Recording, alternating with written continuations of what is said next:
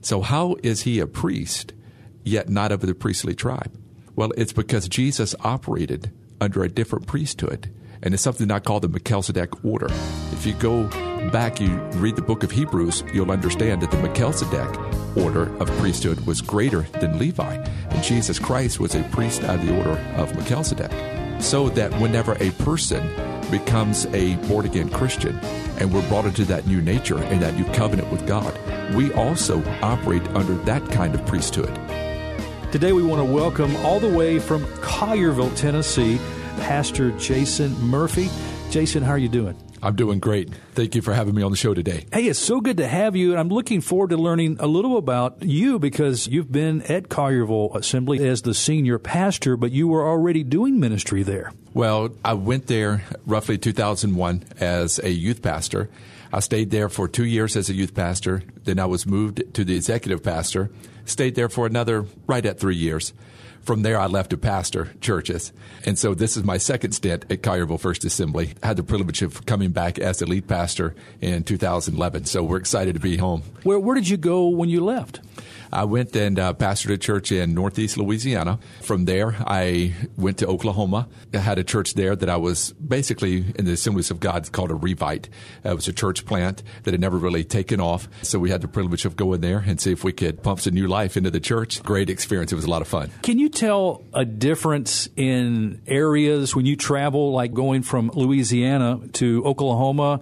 Can you tell a difference in some cultural things, uh, maybe the way people respond to the gospel? Uh, just kind of curious. Oh yeah, absolutely. I think every region of the country has its its own flavor, so to speak. You know, the South here, Memphis and Louisiana, Northeast Louisiana, is uh, very similar as far as people's viewpoint, their mindset, the way they view the church or the way they view the Christian worldview. So that was similar. Now Oklahoma was a little bit different. The people were very friendly. We had great ministry there. Still have a lot of good friends there but they tended to be extremely conservative people, love God, love country, but they were reserved in their relationships. So it was kind of interesting to have to break that barrier down. You know, in the deep South, you had the Southern hospitality, but when we got out to Oklahoma, it was a little bit different. Not to say that people aren't friendly, it just took a little bit longer to break down some of those barriers. It's interesting, you know, how people do relate differently. We're so used to almost like when you meet a stranger is really no stranger. It's like your best friend when you're here in Memphis. If you you've been here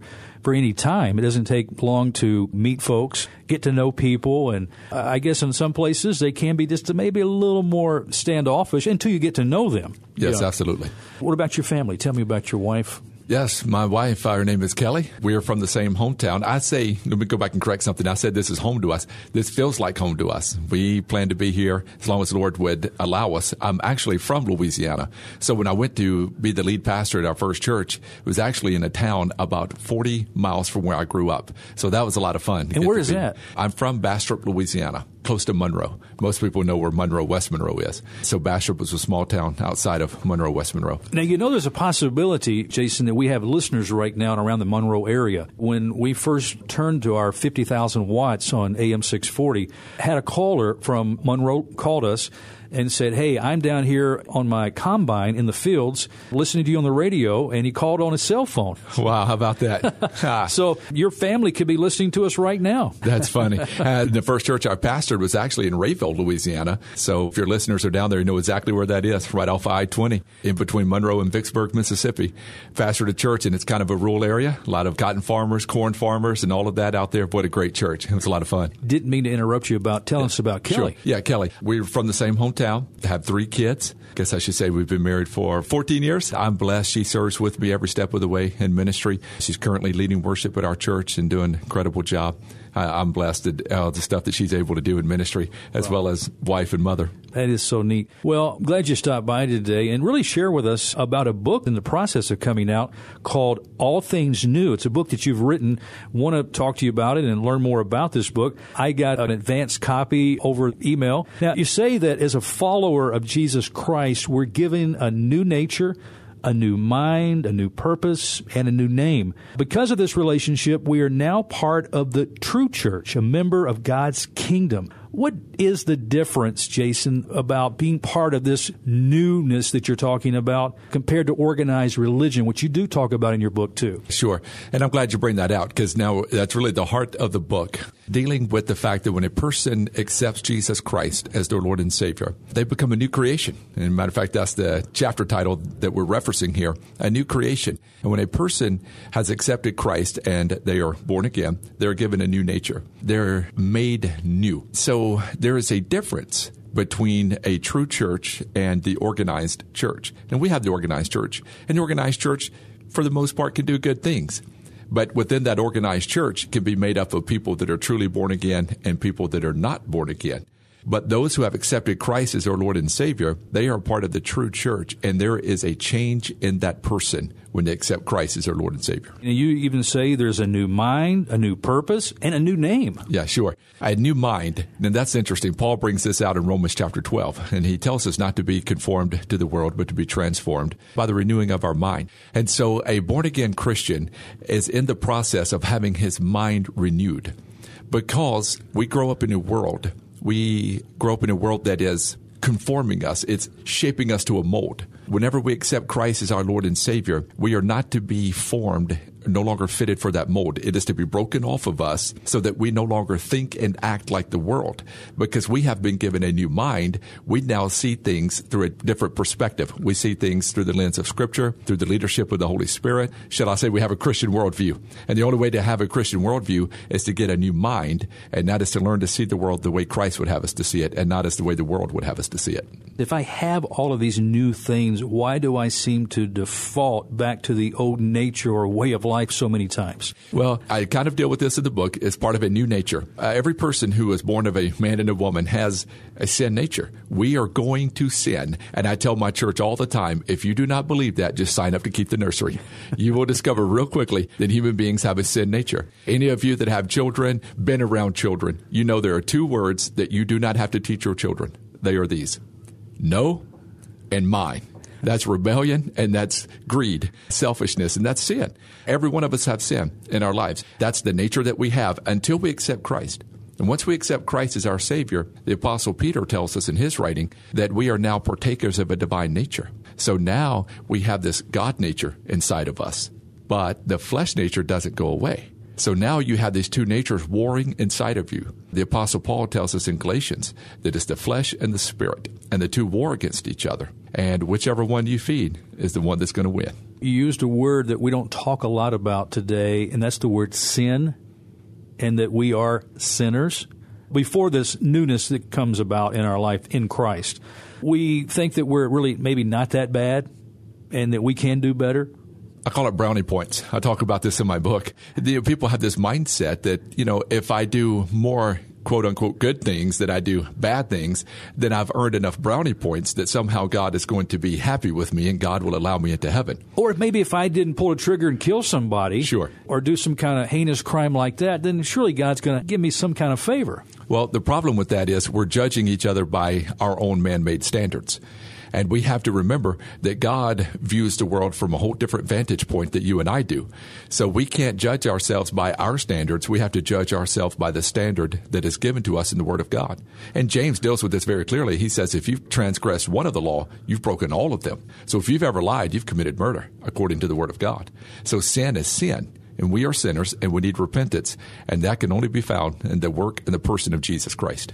Jason, you also talk about the church being called to evangelism, discipleship, and worship. What should that look like in the church today? Well, I think it has to be our motivating factor. First of all, let's deal with worship real quickly. As a pastor and different venues and different churches that I've pastored, you encounter these things called worship wars, right? So you have a younger generation and you have an older generation and they have their particular style of music they want in the songs. For some reason, we have come to the conclusion today in our church that worship is the style of music that we do or the kind of songs that we sing.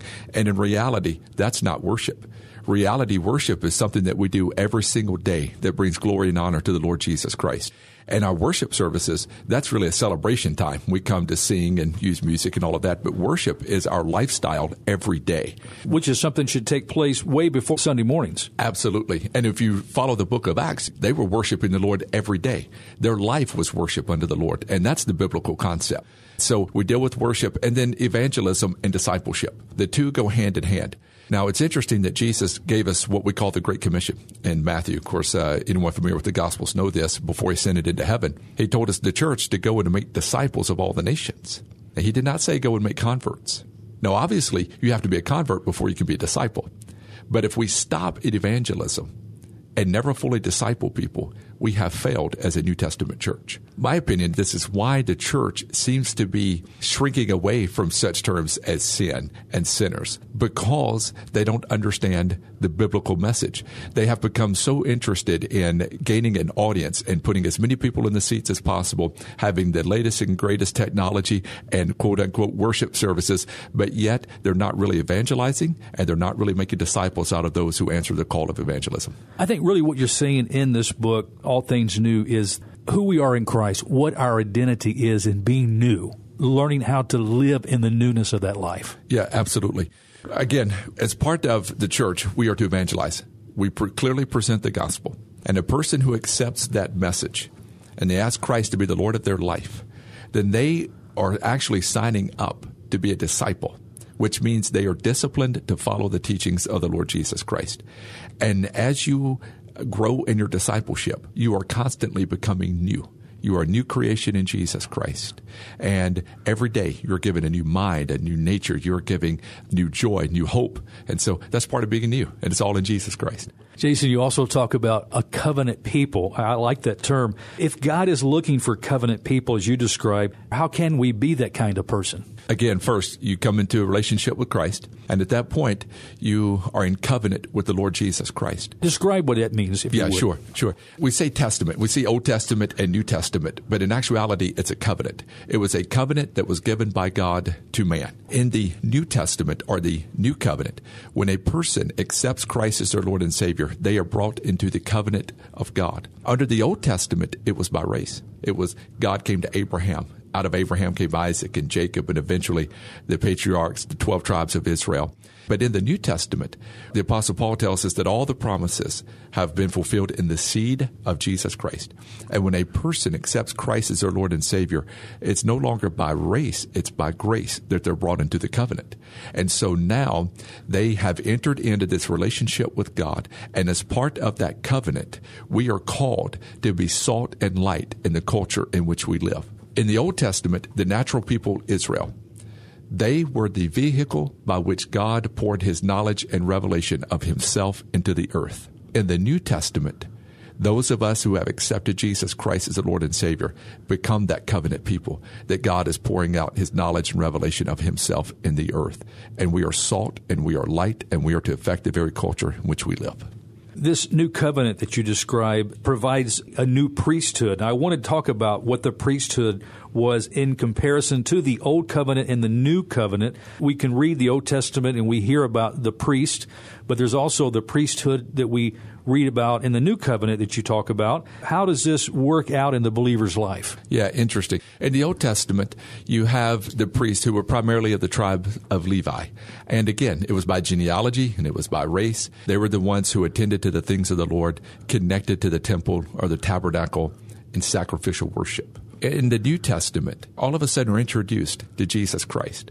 Of course, we know all of the Bible from Genesis to Revelation the central message is Jesus Christ. But in the New Testament, we are told that Jesus is a priest. However, if you follow his genealogy, he's not of the tribe of Levi, he's of the tribe of Judah. So, how is he a priest, yet not of the priestly tribe?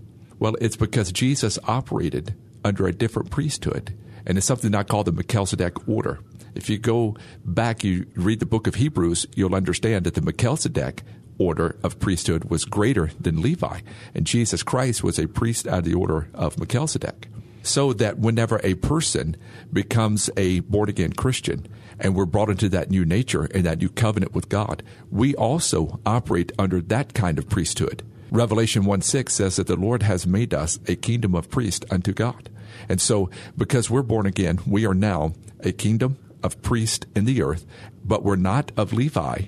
We're not ministers unto death. If you think about the Old Covenant, their ministry was primarily sacrificing animals. But in the New Testament, we're the priesthood of life. This is why Jesus Christ could touch those who were had diseases and were covered in leprosy. And this is why he was not ashamed to associate with them because he wasn't bound by the Levitical priestly order and rules and regulations, but he was of the greater order of life. So you and I today don't have to be afraid of people that are quote unquote sick under diseases and all of that kind of stuff because we are ministers of life. And so we represent Jesus Christ and life in him.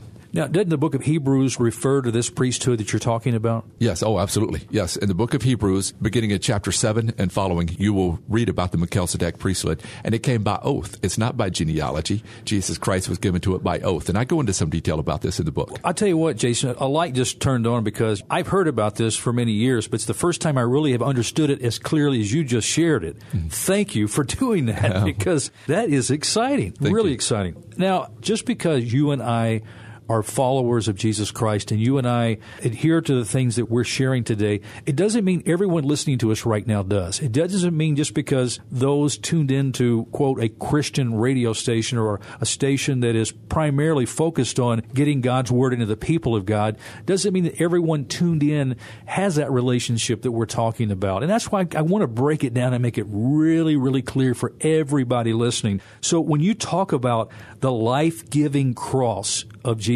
Christ. When we talk about the cross, Jason, we're talking about a place of death. So, what do you mean by the life giving cross? Well, every person who's born a man and a woman is born dead in their sins and trespasses, deserving of death and separation from a holy God. Jesus Christ, born of a virgin, did not contain the sin nature, is the Lamb of God, was the Lamb of God, has always been the plan to be the Lamb of God. And he went to the cross of Calvary and he took my place. And if you're listening on the radio today, he took your place on the cross of Calvary. He was beaten, he was whipped, he was bruised, he was pierced, he was humiliated for my sin and for your sin. And he hung on that cross, wheezing like a dying animal until he gave up his last breath. And he did it for you, and he did it for me. So therefore, our sin, the punishment for that sin has been paid for in the crucifixion of the Lord Jesus Christ. But the story doesn't end there. He was buried in a tomb. Three days later, he came alive. He's alive even today, and he was raised again for our justification. Which means whenever we accept Christ as our Savior, then our sin has been forgiven because the punishment has been paid for by the crucifixion of Jesus. So we have died to our sins now, but we are raised in newness of life with Jesus Christ, and we now have life and life to the fullest. We don't have to look forward to heaven to enjoy life. We can have it right now through the life giving power of Jesus Christ. And that is the life giving cross that Jesus offers us. Absolutely. It sounds strange to say that the cross brings life, but we have to understand that the cross of Jesus Christ is the centerpiece of human civilization. And that everything, according to the scripture, is pointing to the cross. In the Old Testament, it's pointing to the cross. and the New Testament, it is pointing back. And it is in that cross that you and I find life in Jesus. And why do you think God chose, Jason, the cross to dynamically change the relationship between Him and us? Because there had to be a punishment for sin, there had to be a payment for that penalty and punishment of sin. And so the cross was the means that God chose. It's humiliating, it was suffering, it was death, and all of that was accomplished at the cross of Calvary. But again, if Jesus Christ had only been crucified, buried in a tomb, and had never risen again, then we're still dead in our sins, but he rose again so that we can have life. The cross, the reason why cross brings us life is because it also symbolizes death. It's a death to that old man. It's a death to that old mind. It's the death of that sin nature. We are saying no to it. It's being put away. The penalty's been paid for. And now we have a new life and a new name and a new nature in Jesus Christ. I like the way the cross also symbolizes that restoration of the vertical relationship with God and in the horizontal relationship, we are now able to have right relationships with each other because of what Christ did, forgiving one another. Sometimes pretty hurtful and horrible things in each other's lives. So it's good to know that we can have restored relationships. Yes, the cross brings restoration in every area, including relationships with mankind. Matter of fact, that's why we have peace. We find peace through the cross as well, because now we have peace with God and we can have peace with our fellow human beings. And again, all that comes through the cross. You talk about how many believers are still under this guilt and condemnation of the old covenant. I want you to describe the difference between what condemnation is and what conviction is. Condemnation is something that is laden with guilt. When a person is under condemnation, it is because they feel guilty for something. And conviction is different. Conviction is when the Holy Spirit moves upon the heart of a believer and points out error in their life or in their thinking or in their actions. And when that person repents of that and goes about restoration to make it right, then that sense of guilt leaves. But when a person is under condemnation, it's guilt upon guilt upon guilt and upon guilt. So we have a lot of people today in the church world who are under condemnation. And the reason why they're under condemnation is because they have never really stepped into the new covenant and understood the new life that they're given in Jesus Christ. So they're still carrying around guilt. They're going to church. They're part of the organized religion. They're part of organized church, but they have never really stepped into the new covenant of Jesus Christ and have realized that guilt can be removed off of them and they can have joy and peace. And there is no condemnation according to Scripture for those who are in Christ. That's it. That's what Apostle Paul said in Romans. Absolutely. A George Barna study found that while many young people in America claim to be Christians, they also believe that Christianity is not the only way to heaven. The study showed that the same young people believe Christ to be the Son of God. However, they also believe that Christ did not live a sinless life here on earth. Why the difference from what the Bible clearly indicates about these essential truths of Scripture and the way these young people, according to the study, have interpreted it? Well, this is going to be uh, maybe a harsh answer for those of us that are called to preach, but I think it's true. Uh, the church has failed to make disciples. We're good at evangelizing. We're good at meeting the felt needs of people. We're good at filling up our church pews and our church chairs, but we fail to make disciples. We have to clearly present that Jesus Christ is the only way to heaven. Jesus said, I am the way, the truth, and the life, and no man come to the Father but by me. The writer of Acts, Luke, he says that there's no other name given under heaven whereby men might be saved than Jesus Christ. That is the only way to heaven. So we have to make disciples. And what is happening is that the church world is majoring right now on felt needs, and we should. We need to minister to the sick. We need to feed the hungry. We need to clothe the naked. We're commanded to do those things in Scripture. But if that is our primary focus without clearly presenting the gospel, we're doing a disservice because now we have people growing up in our churches who really don't understand the gospel, nor do they understand what it means to be a disciple. And so they are turning to the worldview and the worldly things to satisfy their intellectual curiosity. And word it to you this way preachers, quit watering down the message and preach the word of God, and you'll see results in your church. This might be a hard question for you, Jason. Is there any specific part of All Things New that stands out to you than any other of the book? It maybe speaks to you more personally. What's interesting to me is when I had the insight that God has been in the process from the beginning of restoring all things. To me, that's phenomenal. In our world today, we're conditioned to have everything overnight, fast paced. But that's not the way that it is. God is in the process of working all things out for the good of those who love Him and are called according to His purpose. And His plan. In Adam, paradise was lost. But in Christ, paradise is regained. And it is a process. And so I have to now look at the world and realize that although it may be imperfect and it's laden with sin and hurt and wounds, there's still hope and there's still victory that lies ahead because God's plan will come to pass, even though it's a process of time. If a reader was to take away one sentence that best describes your book, what would that sentence be?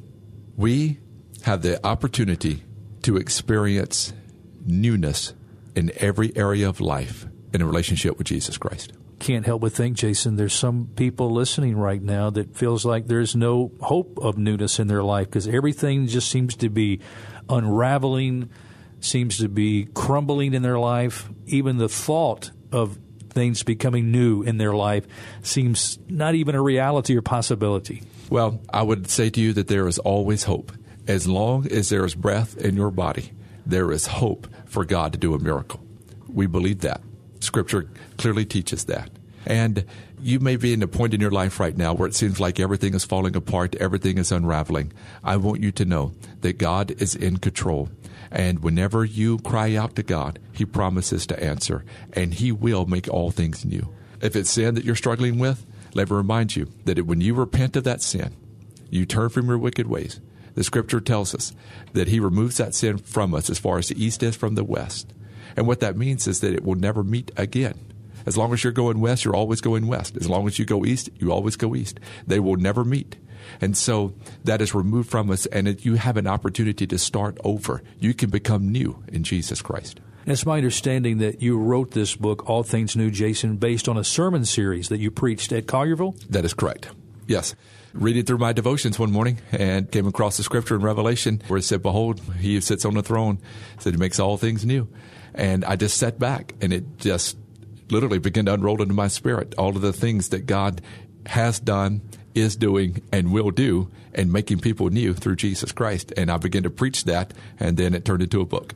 Where can we find the book? Uh, you can go to my website, the church website. You can go to colliervilleg.com. That's colliervilleg.com. And we'll have a link there on the website that give you some information about the book. It is a wonderful book, All Things New, by Pastor Jason Murphy, our guest today on Mid South Viewpoint. Jason, again, is a senior pastor at Collierville Assembly of God. Jason, where is the church located in Collierville? 730 South Byhalia Road. So that's just south of 385 for those of you familiar with that area. If you're going 385, you'll exit to the right and south about a half a mile. Can't miss it. If somebody wanted to call you and ask a question or learn more about the ministry or maybe something about this book, how could they do that? You can call the church. That number is 901 853 9952. Well, thank you so much for sharing with us today. Again, All Things New, the book by Jason Murphy. I hope that you will find out more about the book, how you can get a copy, friends, by going to the website at the church and that web address one more time, Jason. It's colliervilleg.com. Today's Mid South Viewpoint was pulled from our radio archive vault and originally aired back in 2013. Be sure and listen to previous shows of Mid South Viewpoint at bottradionetwork.com or download from one of your favorite podcast apps.